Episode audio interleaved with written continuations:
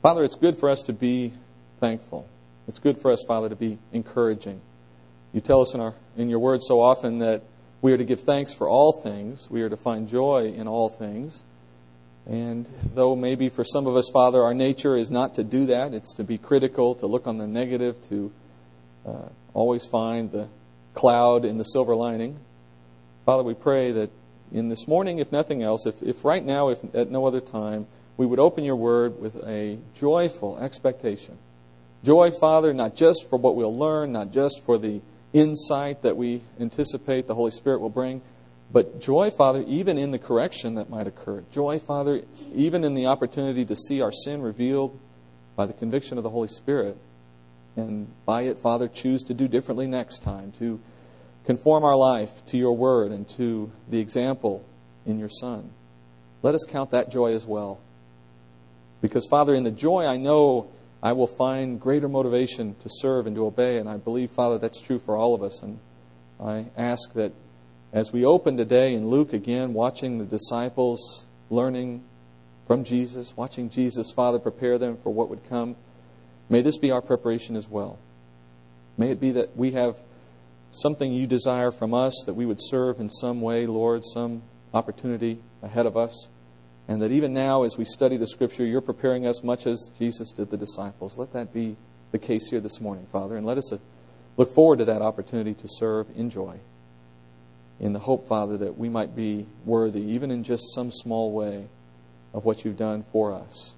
That we might return it in kind, if it were even possible.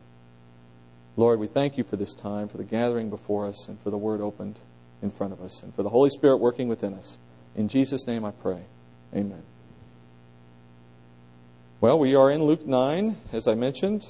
We will be picking up at about verse 23, which is about where we left off, appropriately enough. When you look at chapter 9 of Luke, you might come to the conclusion that the first half is devoted to the demonstration of Jesus' power as God, his power to heal and to provide. Remember, we began the chapter with him sending the apostles out and performing miracles. Then we saw him feeding the, the 10,000 or 5,000 plus people with the fishes and the loaves. So you get the impression as you begin the chapter that, oh, we're learning here about how Jesus had great power and he had the power of God. He was God. That he had the power to heal and provide. But as you keep reading the chapter, you begin to see the theme shift a little bit and you, you begin to sense that maybe the real purpose of this chapter is to discuss Jesus' future ministry and specifically his martyrdom and then ultimately his glorification. So maybe that's the point of the chapter. And all of that would be reasonable. In fact, all of those thoughts are true if you look at the text itself. All of those themes or all of those subjects are in the text. But I personally believe, as I'm studying chapter 9 with you, I, I personally believe that the theme here, the view of this chapter, the purpose of the chapter, is really more centered on the disciples. The theme of the chapter, though it includes all those details, is really more on the disciples and how Jesus is preparing them, more so than perhaps just in a focus on Jesus himself. In the first half, for example, we had Jesus demonstrating his power as God, yes, but he did it before the disciples, in front of the disciples, to encourage them, to give them strength, and to give them trust that they could go out and do much the same thing in God's power. And that, that God, in fact, intended to work through them in that way, that that was part of God's plan. And I have to imagine that as the disciples went out in ministry after the crucifixion, that they must have looked back on moments like what we're seeing here in chapter 9 and thought to themselves, I, I really am glad I have that memory of that experience to, to draw upon now that I'm facing persecution and trial and I have these thousands of new believers in this early church and I don't have a beginning of an idea of how to feed them or how to take care of them. But I remember what Christ did for us when we went out and healed. I remember how he showed us the feeding of the 5,000 and if, if he can do it then, he can do it now. Something like that. I have to imagine that was quite an encouragement. So now today, as we enter into the second half of chapter 9, Luke is going to continue to highlight this theme of Christ preparing his disciples, but it takes a decidedly negative tone now. By negative, I mean rather than showing the, the upside, if you will, of God's ministry through the, the disciples, Christ is now going to begin to prepare them for the downside. And there is a downside. There is a downside, at least in this life, of what it means to actually walk in Jesus' steps, of actually to walk with him in ministry. You know, this is going to be a great opportunity for all of us, I hope, as you study with me here, to learn actually from Jesus himself, as if we were a disciple in the moment. Put yourself perhaps in the moment as one of his disciples. Consider for yourself that you may have a, a, task ahead of you in ministry that God is preparing you for even now, though you may not be aware of it, much as the disciples themselves weren't aware of what was coming. But yet, God is willing to prepare you even now in what he shows you. Let's look at the scripture here with me today Luke 9 23. And he, meaning Jesus, of course, he was saying to them all, If anyone wishes to come after me, he must deny himself and take up his cross daily and follow me. For whoever wishes to save his life will lose it, but whoever loses his life for my sake, he is the one who will save it. For what is a man profited if he gains the whole world and loses or forfeits himself? For whoever is ashamed of me and my words, the Son of Man will be ashamed of him when he comes in his glory and the glory of the Father and of the holy angels. We'll pause there for just a moment. Uh, let's begin by looking at this famous passage by just breaking it down. It's always healthy as you go into Scripture to study by first making observations of the text. Let the text speak to you from what you've just seen. Let's look, for example, beginning in verse 23. Jesus is said to say to all of them, the words he spoke. He spoke to all of them. All here, though, by the context, must mean the disciples. In other words, if you look at what he was talking about in the verses immediately prior to verse 23, he's addressing the disciples. He's taken them off alone to the side and he's speaking to them. We're not talking about Jesus addressing the crowd. He's talking to a very small group of people, to the 12 disciples. These are words for those who profess an allegiance to Jesus. To those who have already said, I am yours, I am following you, I am your disciple. And Jesus says to that person, specifically here to the disciples, I want you to understand that if you intend to follow me, then there are some things going to be demanded of you. It's going to be challenging. His comment in verse 23, and I want you to get this picture in your mind because when we break the study up week to week like this, it's going to be difficult perhaps sometimes to keep, keep yourself in the moment. Put yourself back in the moment where we were last week. The disciples have just seen Jesus feed this crowd. They're, they have to be tremendously excited over all of this. And Jesus, a few days or hours or sometime later, pulls them aside and says, Okay, who do you think I am? Who do they say I am? And who do you think I am? And Peter, as we said, knew enough by the power of the Holy Spirit to confess Christ as Lord. And then in Luke's gospel, Jesus uses that moment to say, Don't tell anyone about what you know. And furthermore, I must be rejected. I must be killed. Whoa, that comes out of nowhere to these disciples, right? That's the first they've heard that. And they're not sure they understand why in the world that has to be true. That's a shock. You know, it's hard for us to appreciate that. We've grown up in a faith where from the very first day we heard about it, we heard about Jesus dying on the cross for our sins. And once we understood what that meant, once we were willing to give our trust over to that, we entered into a faith where the death on the cross is the recurring theme. You have to try to put yourself ahead of that moment at the time of the disciples in this scene and begin to appreciate how much of a stunner it was that the guy they're following, the guy they think is about to usher in the kingdom, says, Oh, but wait, before any of that, I have to die. I have to die a rather pitiful, miserable death, being rejected by all those around me.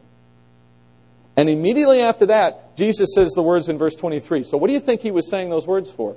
Put yourself in Jesus' place just for a moment. And by that, I simply mean looking at the disciples' faces. What do you think was on their faces when he said, I must die? I mean, there must have been a mixture of disbelief, confusion, maybe distress, maybe fear. Because remember, when they think about his death, they're immediately going to be thinking about their association with him and whatever happens to him, well, that might happen to me. And in that moment, as he stares at their faces, look what he says in verse 23. If anyone wishes to come after me, he must deny himself and take up his cross daily and follow me. He puts it right back at them. I imagine there were at least a few disciples in that moment who began to rethink following Jesus, if even just for a second. Right? They're starting to question whether it was really worth it all. And I love the fact that Jesus gives them the straight truth. He tells them that if the thought of Jesus, the thought of their Messiah, the thought of their rabbi dying bothers them, then they ought to know that that same possibility exists for them. They ought to know that, in fact, it is inevitably going to happen to most of them. Most of the disciples were martyred. The only one we suspect lived out his life without martyrdom was John, the, uh, the Apostle John, and John was simply exiled to Patmos, where he died essentially in prison. So Jesus is telling them the straight truth here. Oh, hey, you don't like the fact that I'm going to die? Well, let me tell you. Same thing happens to you. And if you want to follow me, that's the price. If you're going to follow me, you better be prepared to pick up your cross. Now let's do another moment of observation. What does that mean to them, do you think? What does the phrase mean? How did it strike the apostles? Pick up your cross and follow me.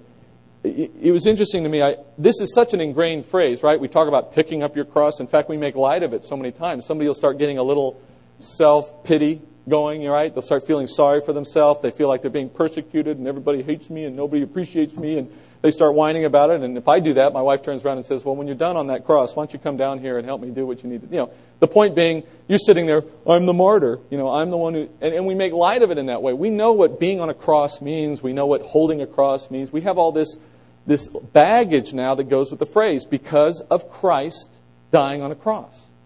If Christ had never come, if he had never died on a cross, crucifixions would have existed, but they wouldn't be nearly as ingrained into our social consciousness as they are now because of Jesus on the cross. So you hear the phrase, bear your cross, pick up your cross, and you have all these thoughts and feelings that come with that phrase. But what do you think the disciples felt when they heard it? I mean, this is prior to the crucifixion.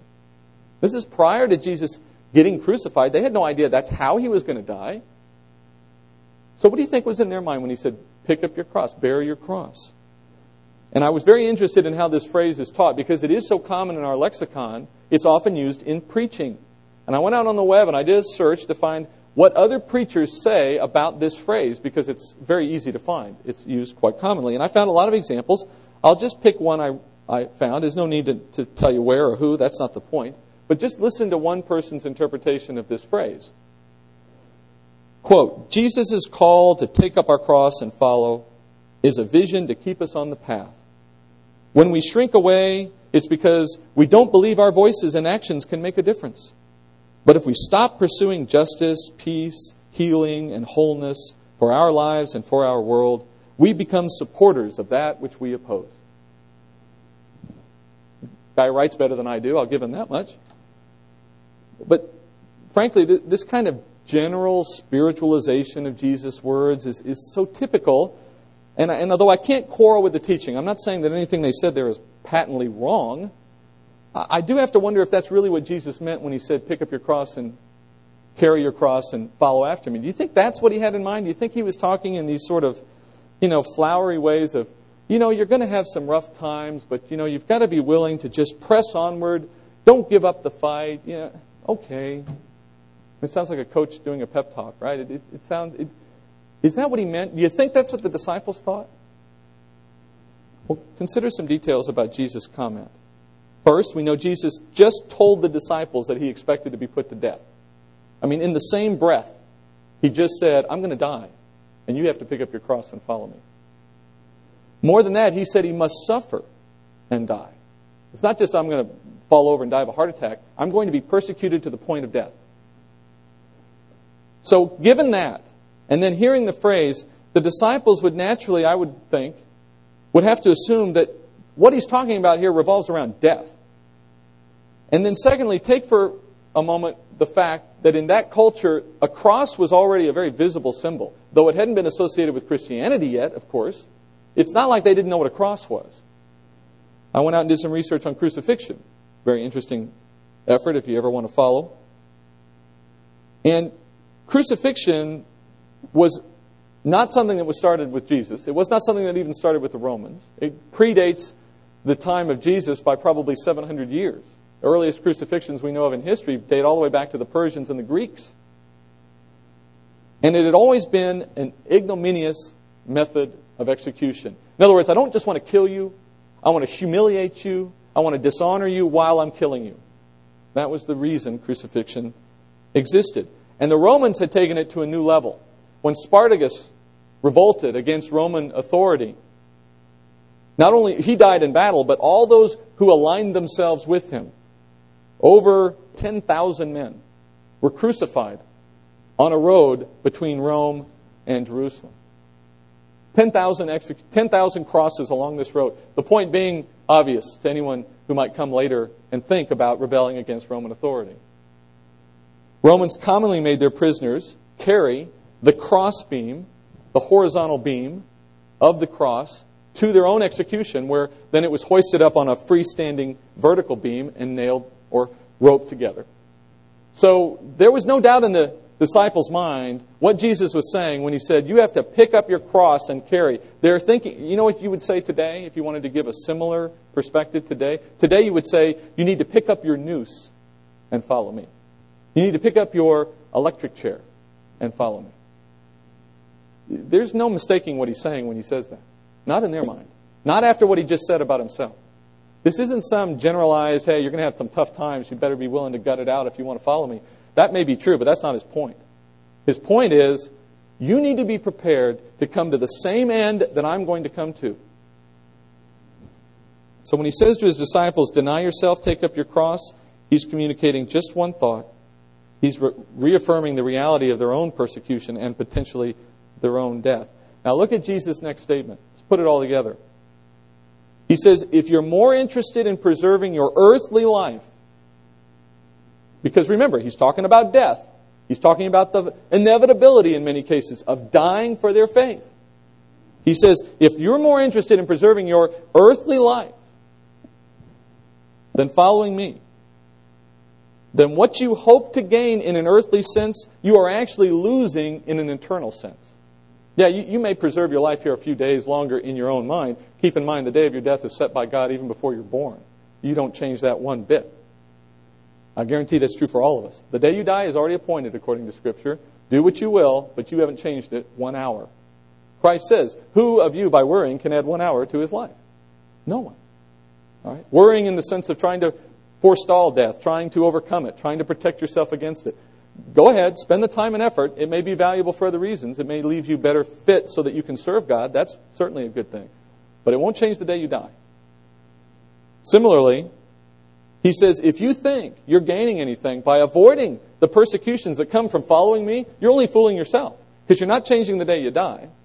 And secondly, you're sacrificing an eternal life because by not following him, you're essentially demonstrating your lack of faith in him. Those of true faith do follow. Anyone who would do so is actually showing they are ashamed. Anyone who would reject him, who would not follow him, who would forsake these persecutions for the sake of trying to maintain their earthly life, anyone who does that is demonstrating that they're ashamed of Jesus, he says. And anyone who is ashamed of me in that way, I will be ashamed of them when I come in glory. This is hard stuff. What I like about this more than anything is he's not soft selling. He's not taking the easy way out. He's not trying to paint a picture that says it's all wine and roses for the Christian. Don't worry about any of the bad stuff. He looks him right back in the eye and says, You don't like what I just said? Well, if you're not willing to do the same thing, then don't follow me. It's a hard message for us. It sounds almost uncaring, unsympathetic. What I like about it is it's honest. And sometimes we trade honesty for politeness. What could we possibly gain, Christ asks, in this life by remaining alive even one day longer that would be worth an eternity? It's foolish on its face. The question doesn't even have to be answered. And yet, so often, that's exactly the bargain we consider if we don't exactly take it many times. We still give it thought. It's a foolish bargain. You know, later in this same gospel in Luke, in chapter 14, which we'll get to one day, if anyone comes to me, Christ says in 1426, if anyone comes to me and does not hate his own father and mother and wife and children and brother and sisters, and yes, even his own life, he cannot be my disciple. Whoever does not carry his own cross and come after me cannot be my disciple. Now, he's not saying we should hate those people. That's not his point, obviously. His point is if they make your faith a dividing point in your relationship with them, if they say it's me or your Christianity, you either love your family and do what we tell you, or you go follow that stupid Christianity Christ says, if you're not willing to hate your own family over your faith, then you're not my disciple. If that means more to you than eternity, though he doesn't wish it, though we should hope not to have to do that, the point is, there is nothing in this life worth the eternity that is offered by our faith in Christ. Nothing. Now, there's a lot more we could say, of course, from what's written in Luke 14, but we're going to wait till we get there. But we can certainly see the connection with our text today, right? And this sobering statement, this statement that says I've got to be willing to forsake everything, even my own family, if that's what comes down, if, if that's what it comes down to it, is such an honest, brutally honest, and frankly unheard statement today. I, I don't know that we ever bring this up in churches very often anymore because, well, nobody wants to hear it. And certainly there must be some other way, right? Certainly Jesus has some alternative that doesn't demand we have that kind of a sacrifice in our life. And that assumption brings us to all kinds of bad thinking in the end. As I was researching for this lesson, uh, looking at resur- uh, crucifixions, for example, I came across a story about Sudan. Now, Sudan is actually in East Africa, borders Kenya. And it has literally, in the last decade, seen thousands of Christian Sudanese nailed to crude crosses in the Sudanese plain. In fact, the Arab television network we all know, Al uh, uh, Jazeera, Al Jazeera. I'm, I'm not saying that their journalistic credibility is all that high with me, but they reported, I would imagine on a topic like this, they probably are somewhat reliable. In 2002, they actually reported, this is what, four years ago? In 2002, they reported that 32 Christian ministers and other young males, some in their early teens, had been crucified in Sudan. They were whipped severely, then nailed to crosses with six inch nails through their arms and legs. Now, I'm not bringing this up to shock you. I'm not trying to disturb you with this. My point here is to make, I hope, an obvious statement that what Christ told his, his uh, disciples, his apostles, 2,000 years ago, is no less relevant today. You know, the fact that we don't have crucifixions up and down 1604 is a blessing. But that doesn't mean God won't call one of us to go to the other side of the world where that threat exists. It doesn't mean you won't see other kinds of persecution, much more, more uh, perhaps like the family issues I talked about a moment ago. It doesn't mean you won't see any number of things come your way because of your faith. And what Jesus is saying is if any of those things are high enough in your list of reasons not to be a Christian that it would actually change your walk, change your, your desire to be a disciple, then don't bother starting. You notice he's doing this early in his ministry with the disciples. He's saying, hey, if this bothers you, then you can't be my disciple. His followers have to be willing to look at suffering as a part of what God may do to bring us to glory in His Son. Do you notice how Jesus has ratcheted up the seriousness of this thing all of a sudden with the disciples? And of course, I'm trying to bring that tone here a little. Because if they had been thinking up till now about, you know, I walked away from my fishing and I walked away from my tax collecting and now I'm walking with this rabbi and it's, you know, just a new career move. And, uh, gee, I never thought about being a rabbi before, but this is kind of cool. I mean, we've been able to heal people. We've been able to feed people miraculously. This is kind of looking pretty fun. I, I like this. You know, that fishing stuff got awful boring compared to this.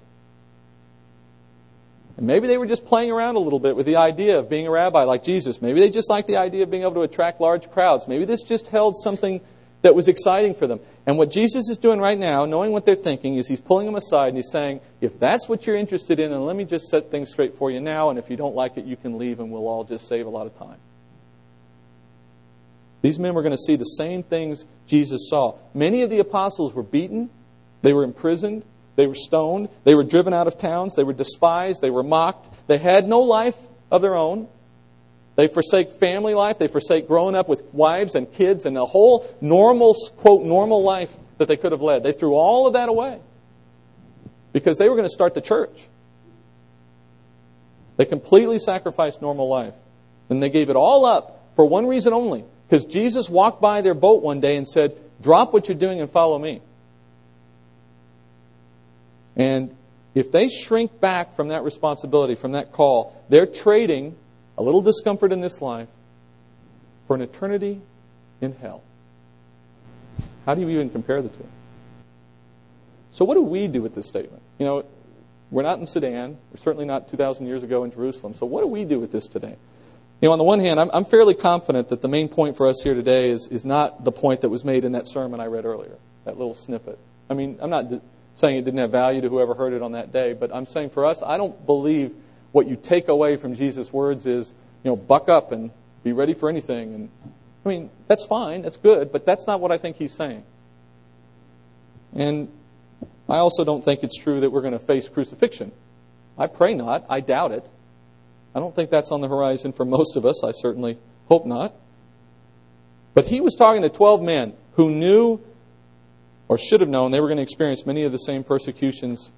And he wanted these men to understand, to count the cost of being his disciple. He wanted their eyes open. So for us today, maybe that's the message. Maybe not so much to predict what's going to happen, maybe not trying to lay out all the worst case scenarios and try to scare you in something silly like that. Maybe it's just a matter of saying, are your eyes open? When, when you signed up for the Christianity gig, I'm, I'm using that word, I'm, I'm, saying facetiously, you know, when, when you kind of joined the church, when you thought, hey, this might be fun, I want to be a Christian. And you had that initial glow of wanting to be in the faith. Were your eyes open, or did you get the soft sell from somebody?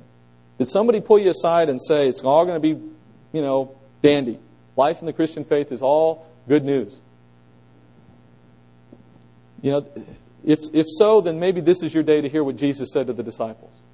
If you're not willing to bear a cross, meaning the shame, persecution, and potentially death of a world rejecting you, then you're not worthy to be a disciple. You're not a disciple. Sometimes I think we play Christianity almost like a game, kind of like how the, the used car salesmen do it. What do I have to do to get you in that car today? I've got you in the room for 20 minutes. Before you walk out this door, what do I have to do to get you in the faith today? What do I have to tell you to sell you on Christianity? There are whole churches whose programs are designed around that very goal. I get you in the room for 20 minutes. I don't want anyone leaving without confessing Christ. So what do we have to do to sell the secret? That's not how this works. Jesus was not interested in selling 12 men on being his disciple. He was interested in knowing whether or not they had the heart to do it for the right reason, knowing all that it lay in, may, may lay in the future for them. And then, based on their reaction, he would know one thing. He would know whether they were truly a disciple or not. Because once the Holy Spirit indwells you, once your heart is changed, once you know the truth, you can't leave.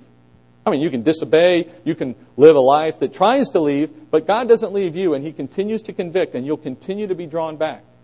And to some extent, based on your obedience, you'll show fruit. But you can't just leave. But those who come in and confess falsely, who don't really believe what they say, who've been sold on a picture of what Christianity is that's not true, and therefore they do not have the indwelling of the Holy Spirit, this kind of discussion from Jesus is going to drive them away. And so be it. Just like in the book of Revelation in chapter 3, when Jesus writes the letter to the church in Laodicea, he says, You are lukewarm. I would rather you be hot or cold, meaning I'd rather you be a true Christian or truly know that you're not a Christian. But where you are right now is you're not a Christian, but you think you are. That's the worst place to be. You don't realize that you're not there. So you're not looking for anything. You're content, though you're going to hell. That's the problem with lukewarmness. And the church today, I think, is often hamstrung by lukewarmness in its body because we have a lot of people we've brought in under false pretense. We've sold them a bag of goods on this soft sell approach. They don't know they're not Christian because they don't really know what Christianity is about. And we have no test. We don't have persecution. We don't have a culture where we're driving people to be honest about what they really think by the nature of the testing. It's such an easy way of life for a Christian in this country. There's nothing to ever test out the truth. You know, when you hear in the scripture about refining with fire, that's taking metal ore and putting it under hot, you know, putting on a hot fire so that you burn away all the impurities and all you're left with is gold or silver. That's what Scripture talks about when it says refining. We don't have anything going on in this culture generally to refine people. And I think that's actually not a blessing, but in the long run, that's something that works against us. But it allows us to have a church that is lukewarm. John says in John 15, 19, If you were of the world, the world would love its own. But because you are not of the world, but I chose you out of the world.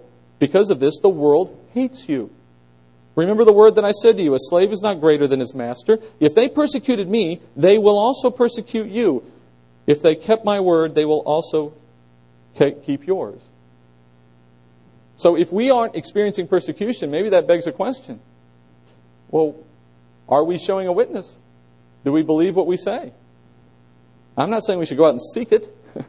I'm saying it should naturally occur in some form, in some way, to some degree, because that's what the world will do to a believer. Let's move on in the text. But the lesson, if nothing else, we move on with is that unbelievers may join and remain in our churches, and that's fine. We're not trying to distinguish who walks in and who walks out. But if we don't make the environment in our church such that it tests people's confession, it brings them face to face with what it means to really be a Christian, then we're not helping them. We all feel better. It's a nice, polite, happy environment, but we haven't helped anybody. If we bring them the truth of the message that's in the Word and draw out of them either a true confession or a recognition that they're not in, they're not interested anymore, then at least we've figured out who's hot and who's cold, and we can continue to minister to both groups in an appropriate way, rather than treating them all the same. Now, Jesus, if I'm sounding serious, I think Jesus is so serious here that he's about to reveal himself in a special way to three men within this group to make the point about what's really at stake, what this whole Christianity disciple thing is all about. Look what happens in verse 27. He says, I say to you truthfully, there are some of those standing here who will not taste death until they see the kingdom of God. Now, he says that at the very end of what he's just been saying. Now we have a gap of time in verse 28. Some eight days after these sayings, he took along Peter and John and James and went up to the mountain to pray. And while he was praying, the appearance of his face became different, and his clothing became white and gleaming.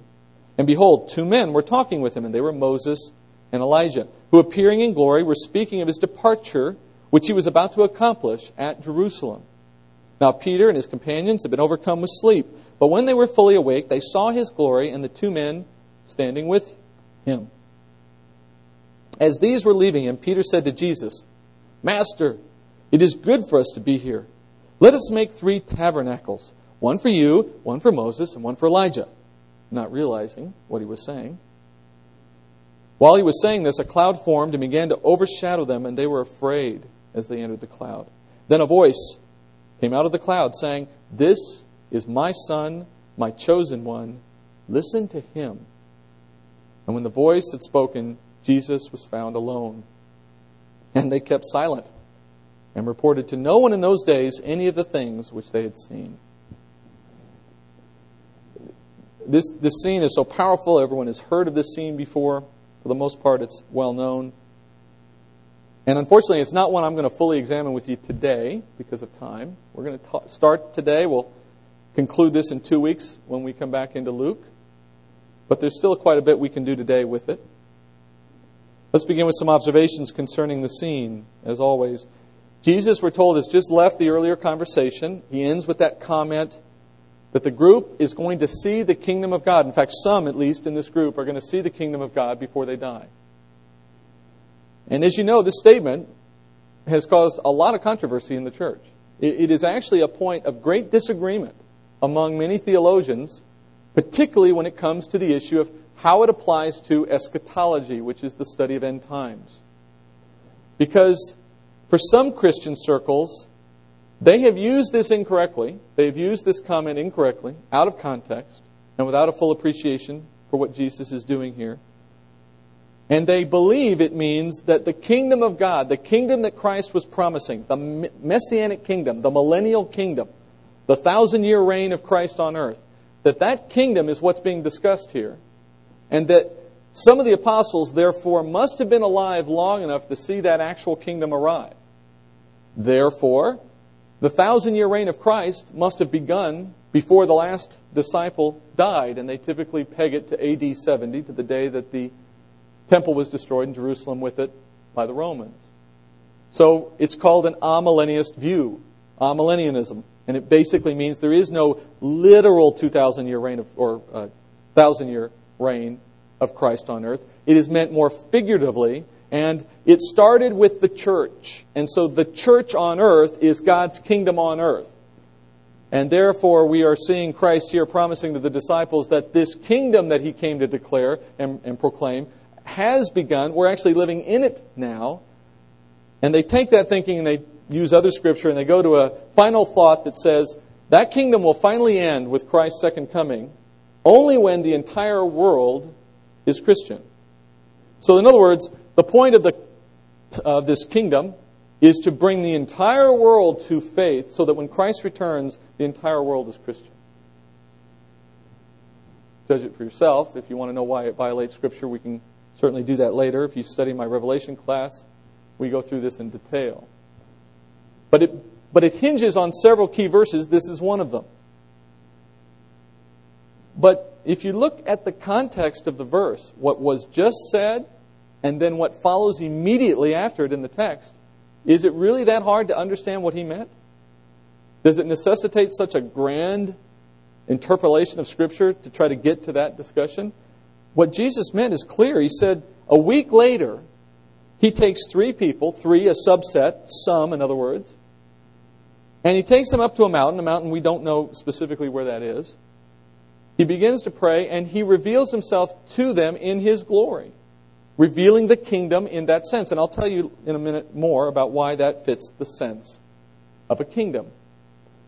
But look at how it sandwiches in. Look at what he was just talking about. Look at where he goes next. And you see the sense of the statement perfectly in that context. You don't have to go anywhere outside of that moment to appreciate its meaning.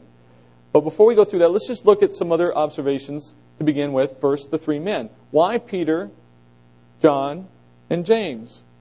Well, if you know the book of Acts, then you would already understand the significance of those three men. Peter, a leader in the church to the Gentiles. James, the leader of the church in Jerusalem. John, the longest living disciple and arguably sort of the, the leader of the church in a spiritual sense all the way till his death. He wrote the gospel that many, many people call the best of the four in terms of its scope and its and, and, and the themes. He certainly is responsible for writing several letters, as you know, and then he wrote the book of Revelation as given to him by Jesus. The point being that if you're going to pick a subset of the disciples to give this revelation to, who better? Who else? I mean, if the Apostle Paul had been there, you probably would have had him involved, but Christ gave him a personal revelation later. So you're taking the three men who arguably are the three leaders of the early church and you're giving them this insight early on, indicating that it was God's plan all along that they would be leaders in the church. So it makes sense that it would be these three. And there you have your some, your a few of you. It's referring to these three men. We hear that they go with Jesus, he calls them aside, they go up to a mountain, they begin to pray. And it's it's typical for these guys, they fall asleep. You've heard this before, right? In the Garden of Gethsemane, he's telling the the disciples, pray with me. You have to be praying. It's a serious time. I need you to pray. And of course, every time you turn around, they're asleep. Here they are again. These, these have to be the most sleep deprived men I've ever heard. They, they, can't stay, they can't stay awake once. They're constantly drifting off. I don't know what they're doing in the daytime, but they're just way too tired. When they do finally wake up, they wake up to this vision. They see Jesus, they see Elijah, they see Moses, and they're all talking together. And the fact that this event comes immediately after the earlier conversation makes so clear that this now is the moment that Jesus was talking about when he says they would see the kingdom. They are seeing the kingdom before them. Look at verse 29. In verse 29, we hear this. While he was praying, the appearance of his face became different. His clothing became white and gleaming. Jesus' appearance is completely different here. He didn't just light up. This isn't like Jesus backlit, you know? This isn't Jesus in glowing robes. His appearance is different. They would not have known who he was except that supernaturally they were given that insight. Look at a similar description that John, the Apostle John, gives of Jesus when Jesus reveals himself to John in the book of Revelation.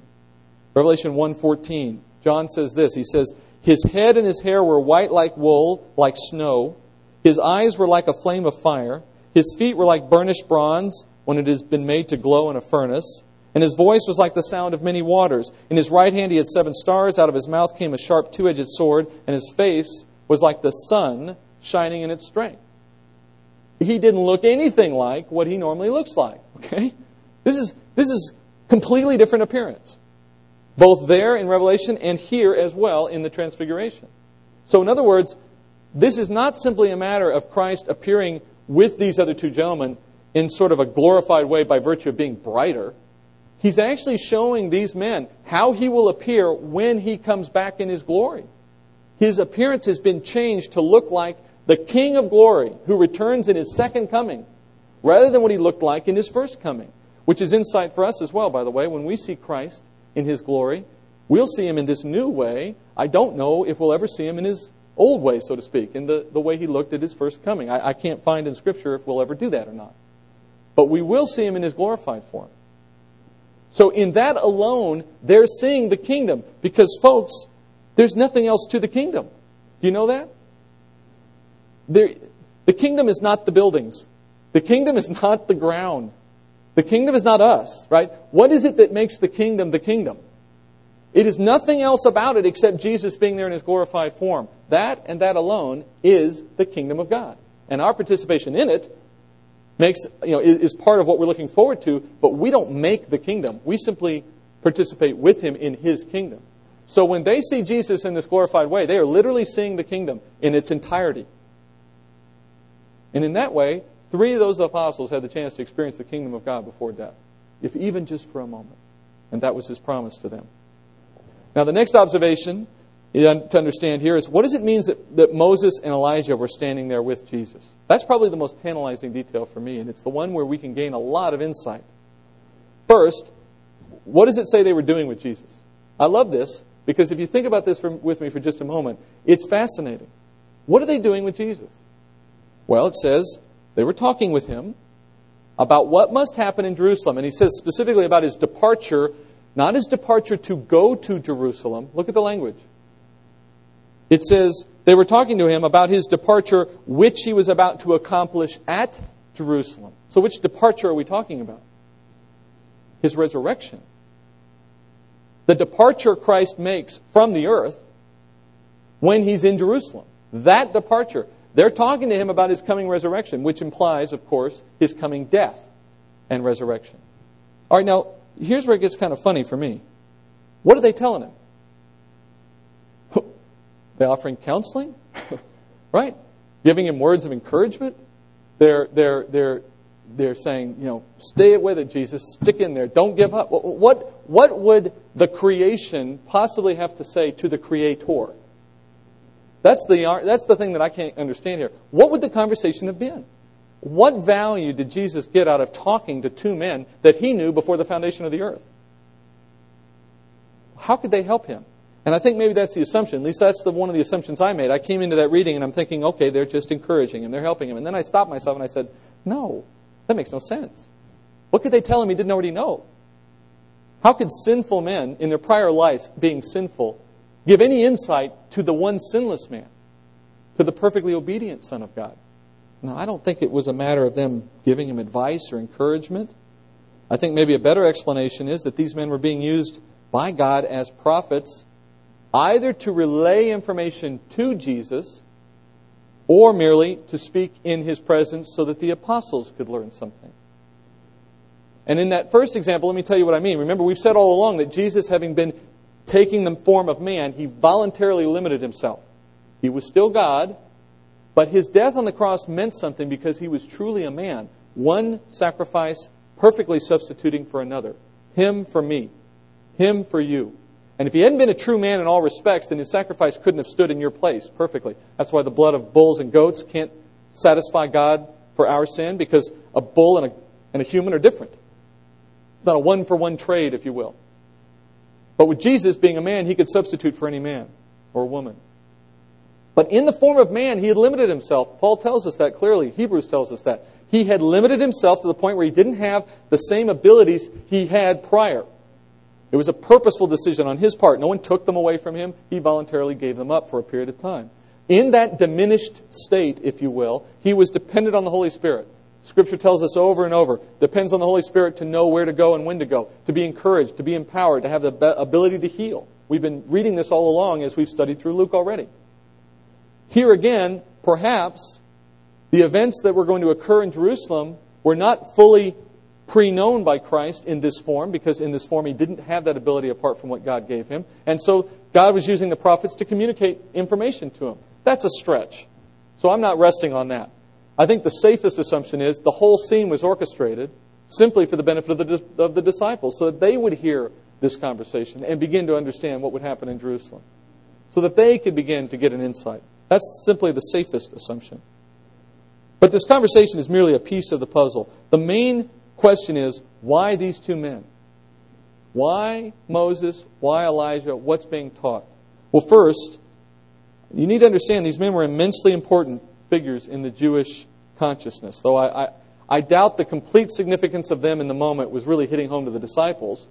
Nevertheless, just in general, you say Moses, you say Elijah, that's like saying George Washington, Abraham Lincoln to a Jew, in some sense.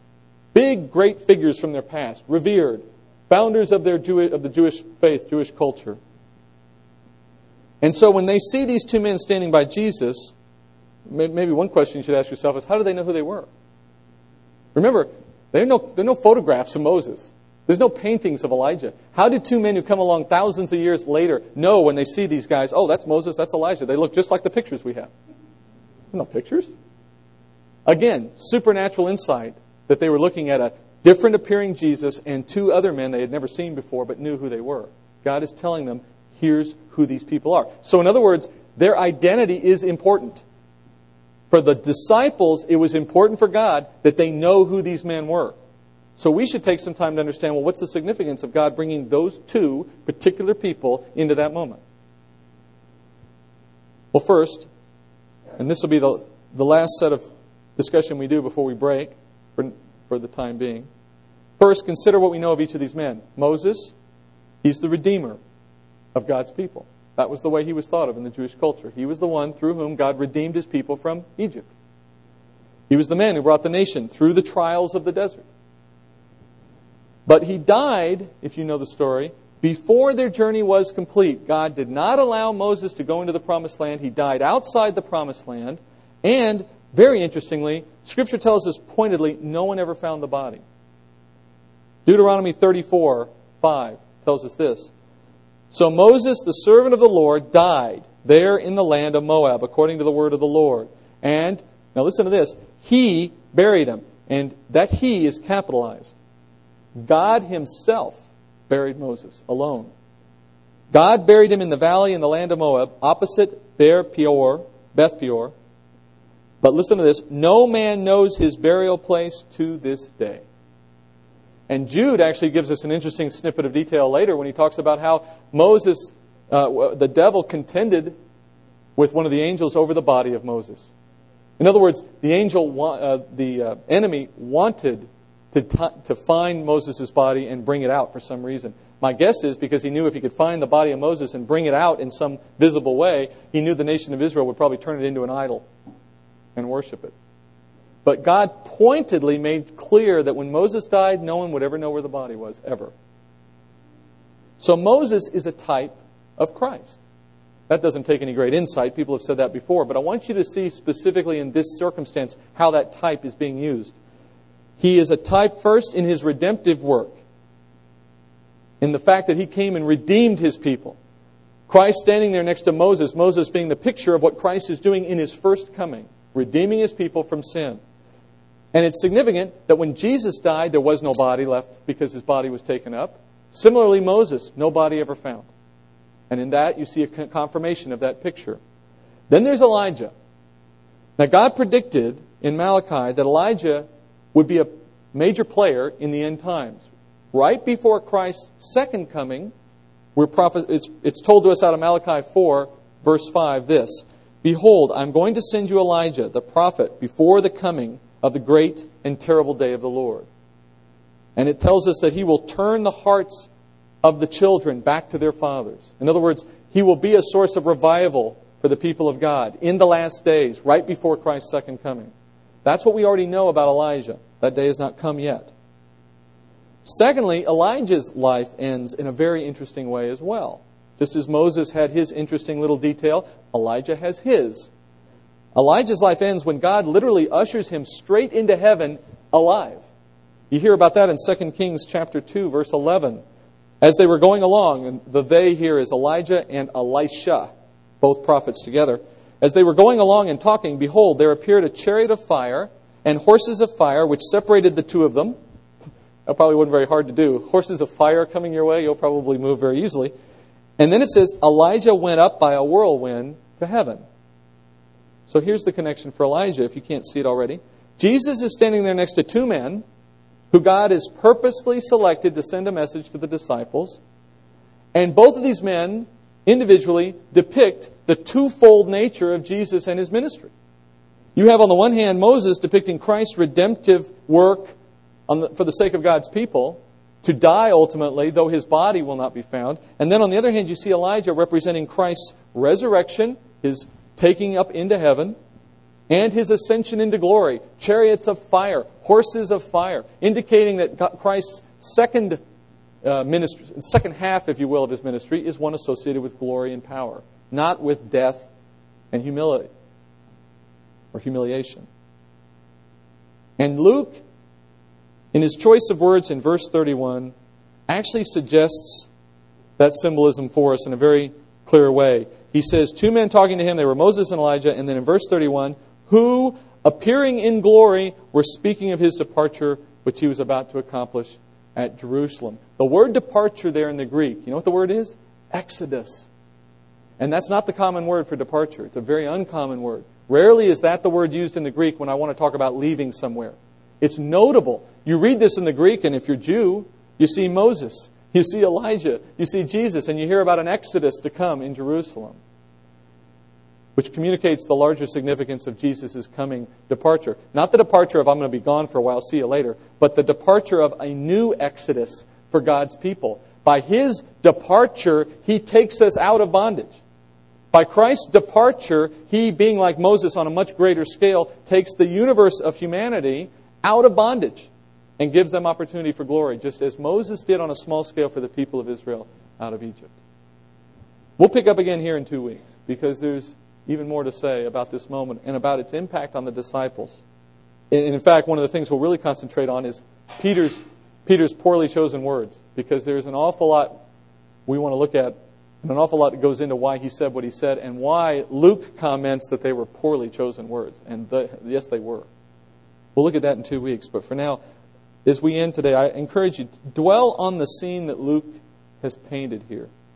For the next week or two, as you may come back to this lesson in your mind, I hope you will, I want you to consider with me, even right now, that you and I one day will do the same thing that these three men had the opportunity to do so early. We're going to have this same opportunity. We were going to have a chance to stand in Jesus' presence just like they did. But unlike them, we won't be seeing a glimpse of the kingdom only to have it snatched away by the cloud. We'll be there permanently. I want you to consider that. We're going to have plenty of time in that thousand year reign, perhaps to talk with Jesus just like these two men did. We can get on his calendar. You know, if, if if you can imagine that being literally the truth, not some figment of somebody's imagination, literally, and you know what? You and I, we could die tomorrow when it starts.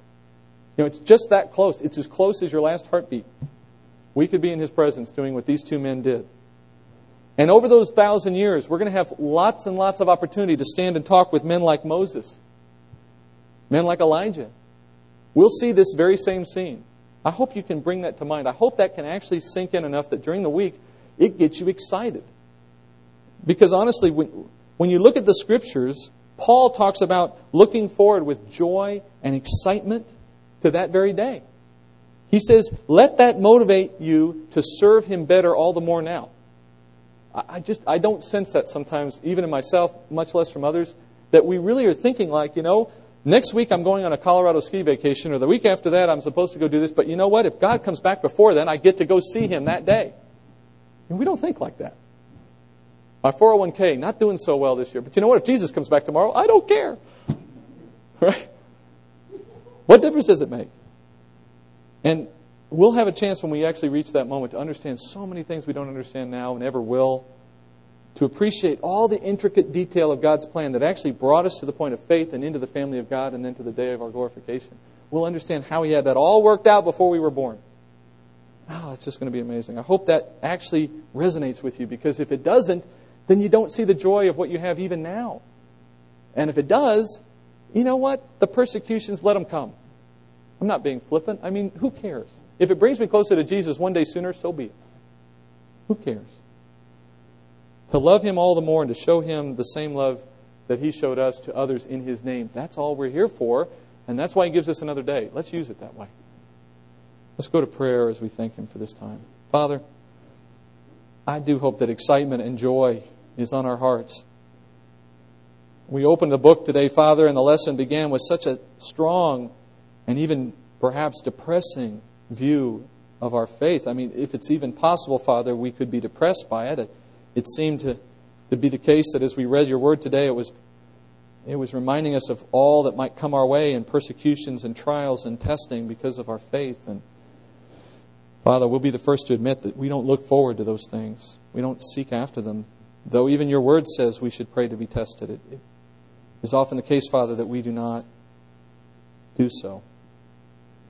But Father, you were good to us today, as always, through your word, to let us see the good side, even as you brought us the truth of the reality of what it means to follow you. You left us, Father, with a vision of yourself, as you did for the disciples, so that though they may see the road ahead as being filled with potholes, with persecution, with the potential for even death, death on a cross for many of them, that that would not be what was on their mind, Father. Though it was inevitable, though it may happen, it was not the thing that drove them, Father. You gave them this vision of yourself, of your Son, of Moses and Elijah, so that they might understand, Father, that it's worth it. That what is coming, Father, cannot be compared to the trials that we see today. Cannot be compared in glory. Father, thank you that you've given us that vision through your word so that we may rest in that. Knowing, Father, that no matter what happens for the rest of this day or this week or our lives in general, Nothing matters, Father, for an eternity except our presence with you, and you have promised us that based on our faith, and we look forward to it with such anticipation. Father, as the words of John in the last part of your book of Revelation say, Father, come quickly, Lord Jesus, come quickly. Because we do desire that moment now. Though we may have plans for next week or our future, and we may for a moment feel like letting go of that for the sake of entering your kingdom early would be a disappointment. Let that not be the thought on our minds, Father. Help us to see how trivial the things are we plan for this life and how glorified we can be with you, how wonderful it will be, so that we are actually motivated by that. And in all you've done, Father, in this small church, in this humble gathering, we do give you thanks. We seek to serve you, Father, with a whole heart, with whatever opportunities you give us, to whomever you bring us. Let our love for you, our desire to preach the word in truth and in power, and our willingness, Father, to be an obedient servant following after you, let those things shine through, Father, so that others might feel the joy of serving and worshiping with us. Lord, in all these things we give you praise and thanks, and we, we do hope, Lord, it's your will that we be back next week. We pray you'd make that opportunity available to us and even to many more. And we give you these things in Jesus' name. Amen.